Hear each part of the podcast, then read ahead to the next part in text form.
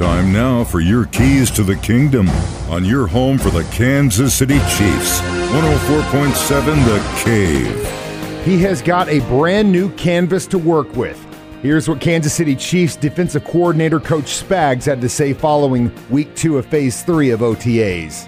Yeah, listen, first of all, we're human, right? And their relationships are built, so I've missed people, you know, uh, the guys you mentioned, obviously, and others. Um, but in the profession as a coach, you, know, you, you move on. We try to build and develop and come up with something else. The, the, the second part of the question with uh, the leadership, we just kind of look and see where it goes right now.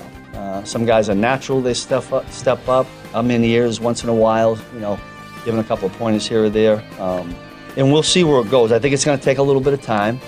We've had, I think today was the fifth OTA. We can actually do some of the blending. Um, but there's some positive signs, so hopefully it keeps going like that. Those are your keys to the kingdom. Brought to you by Dr. Mark Melson, the doc that rocks. Now at Springview Dental Care, and your home for the Kansas City Chiefs, 104.7 The Cave.